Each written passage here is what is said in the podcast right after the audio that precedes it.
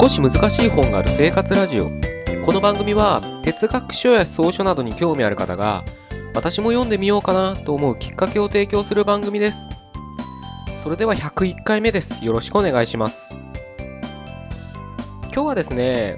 どうしようもなく忙しい時にどうするかっていうことをねちょっと考えてみたいんですね。あの大体ねほとんどの人は仕事してると思うんですよ。中には今ちょっと一旦休んでるとかねいう人もいるでしょうし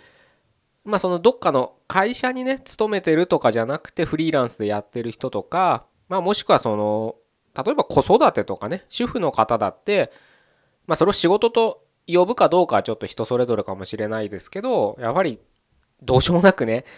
子育てに時間がかかるって時期あると思うんですよ。目離せないですよね小さいお子さんがいたりとかねまだ夜泣きする赤ちゃんがいたりとかしたらやっぱそれはそれですごく一日がねあの忙しく目まぐるしくね過ぎていくっていう経験されてると思うんですけれどまあそういったねことが時期が必ず僕ら生きてたらあるわけじゃないですか。何してたって。それがいい忙しさか悪い忙しさ忙しさかはちょっとね置いといてブラック企業とかにね勤めてたらやっぱりそれはそれで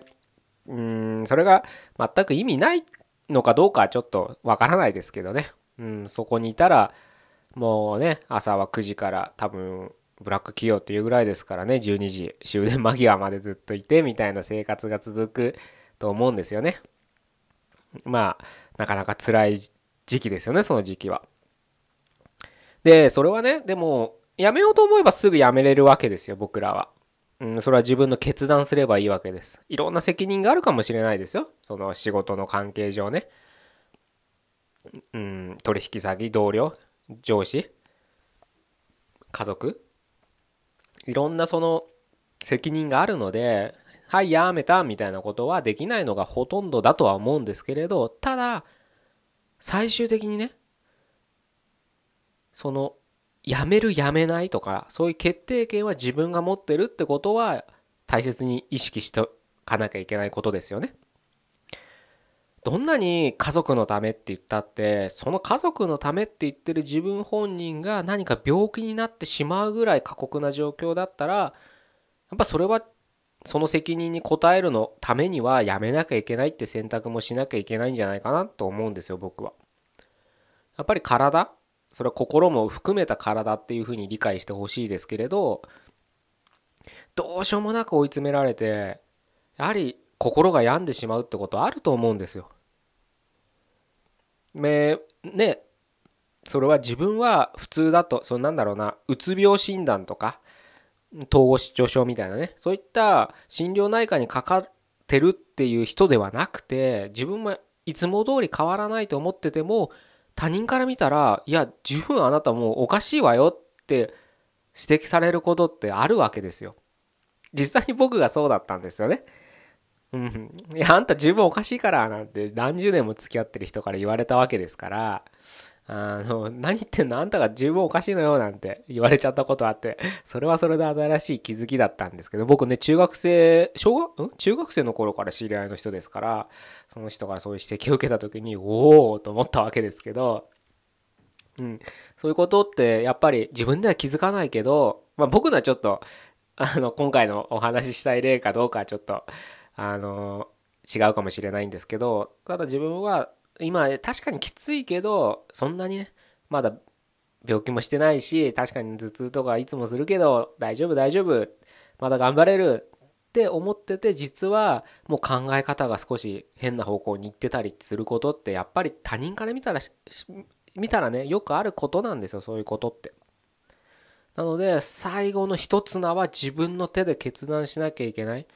確かに何かのプロジェクトとかに入ってて今ここで抜けたら周りの人にがに迷惑が及ぶっていうのが分かってる？だからやめられないんだ。っ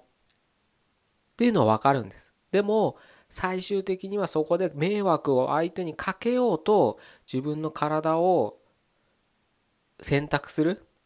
行動を選択する？最後の一つは自分が持ってるってことだけは必ず意識しなきゃいけないです。それでやめろって言ってるわけじゃないですよ。周りの人にやっぱり迷惑をかけないようにするのがやっぱりベストだと思うんですけれどその前にまず自分ってものがあるってことを最後はね持っといてほしいなと思うんですよ。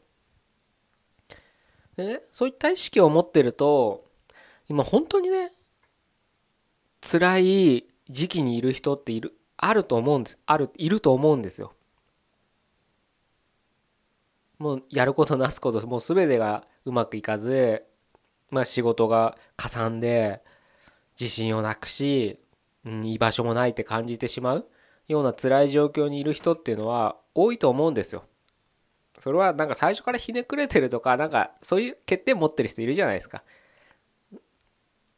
なんか変な人ってやつですよ。そういうんじゃなくて一生懸命頑張ろうとしてるけれどなかなか自分の能力とそこにいる環境とのねギャップにうん少し揺らいでしまったりするっていうのはやっぱりあると思うんですよね。いつかはね生きて生きてそのままあの歩いてたらそういった壁っていうのは必ずぶつかってくるんですよ。うん、特にこういった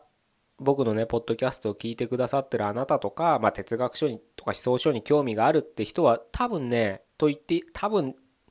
結構な確率で僕はそういう時期は必ず訪れると思ってるんですね。というのもなんだろうなその役お役人みたいにとりあえず行って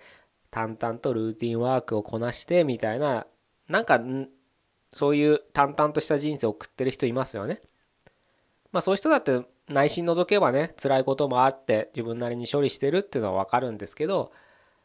なんかそういう人そういう人たちは変化を嫌いますから自分からそのあえて変化しようみたいな環境に飛び込むことは自分からはしないわけです。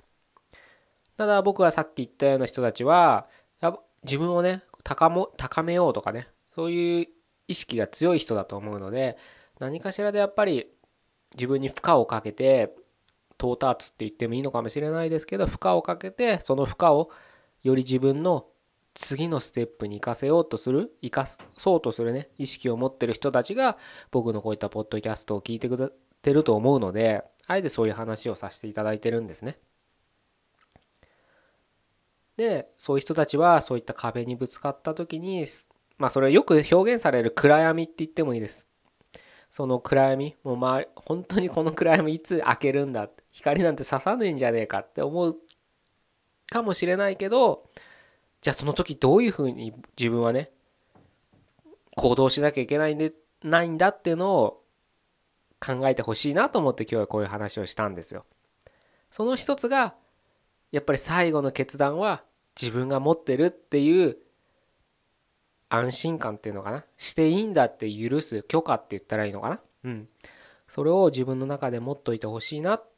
だったらその暗闇も暗闇にいて辛いけど楽しめる気もするんですよ。変な話いいやもう最後は自分でやめちゃえっていうのを持ってるか持ってないかだけでその暗闇にいる気持ちが少し和らぐ和らぐんですよね。そしたら今自分は暗闇だと思ってるけどそういった気持ちでその暗闇に入ってみると実は暗闇じゃなかったみたいなことも気づけたりするんですよ。いつもあの上司ギャーギャーギャーギャー言ってうるさいけどよくよく考えたら自分が育ってくれないとうん会社グループとして会社としてですかね、うん、成長していかないからいやいやうるさいけど一応自分の教育も兼ねてとかね何か新しいスキルを磨いてもらいたいからそういうふうに指摘指導愚痴 わかんないですけどねそういうふうに言ってくれてるのかもっていう目線が視点って言ったらいいのかな？出てくるかもしれないじゃないですか。そうすると確かに言われてることは同じでやらされてることは同じで態度も同じかもしれないけどこっちのね自分の心持ちが違うくなってると少しだけねほんの少しだけゆとりが出てくるはずなんですよ。ほんの少しですよ。でもそのほんの少しの積み重ねが大事なんじゃないかなって僕は思うんですよ。明けない夜はないなんてよくねあの歌詞とかねあの文学書とかではまあいろんな表現で言われてるのであなたもその実感はあると思うんですよ。今まで自分の過去を振り返ってねすごい辛かったことはあったと思うんですでもやっぱりそれはいつか開けてますよね。それなんで開けたか自分でも気づいてないかもしれないですけど開けてるんです。だからそのいつか開けるんじゃないかっていう期待むしろその暗闇に光を差すには自分のね理性、うん、自分自身でね光を差すんだってぐらい暗闇にいるからこそ強い意志を持ってほしいなと思って今日はこういうお話をさせていただきました。最後のねあの決め手は決断はあなたが持ってるってことだけ今日は忘れないでいたいていただければなというふうに思います。じゃあ今日は以上で終わります。101回目でした。ここまでどうもありがとうございました。